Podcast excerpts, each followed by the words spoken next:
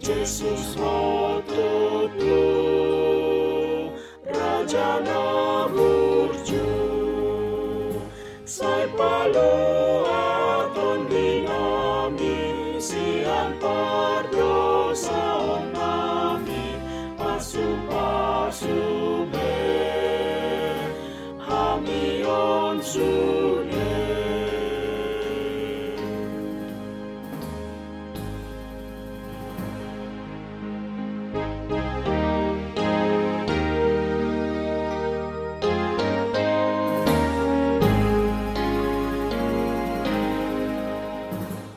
Renungan Harian HKBP Rawamangun, ikutlah aku.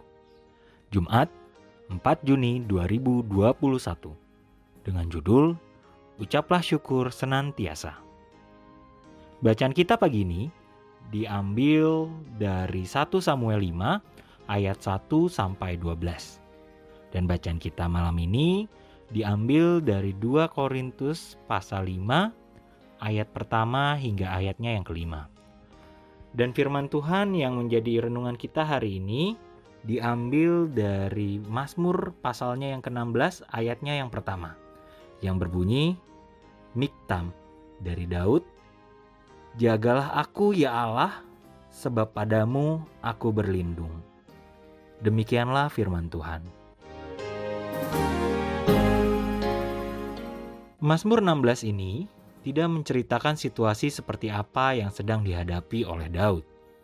Namun, Daud sering menghadapi masalah-masalah, termasuk yang mengancam nyawanya. Dalam situasi ini, Daud berseru kepada Tuhan, "Jagalah aku, ya Allah, sebab padamu aku berlindung."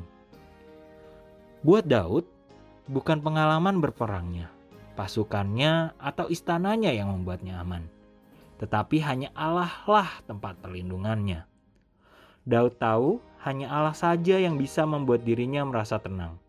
Daud menempatkan Allah sebagai tempat perlindungannya dan menyebut Allah adalah gunung batu, kubu pertahanan, dan perisai bagi dirinya.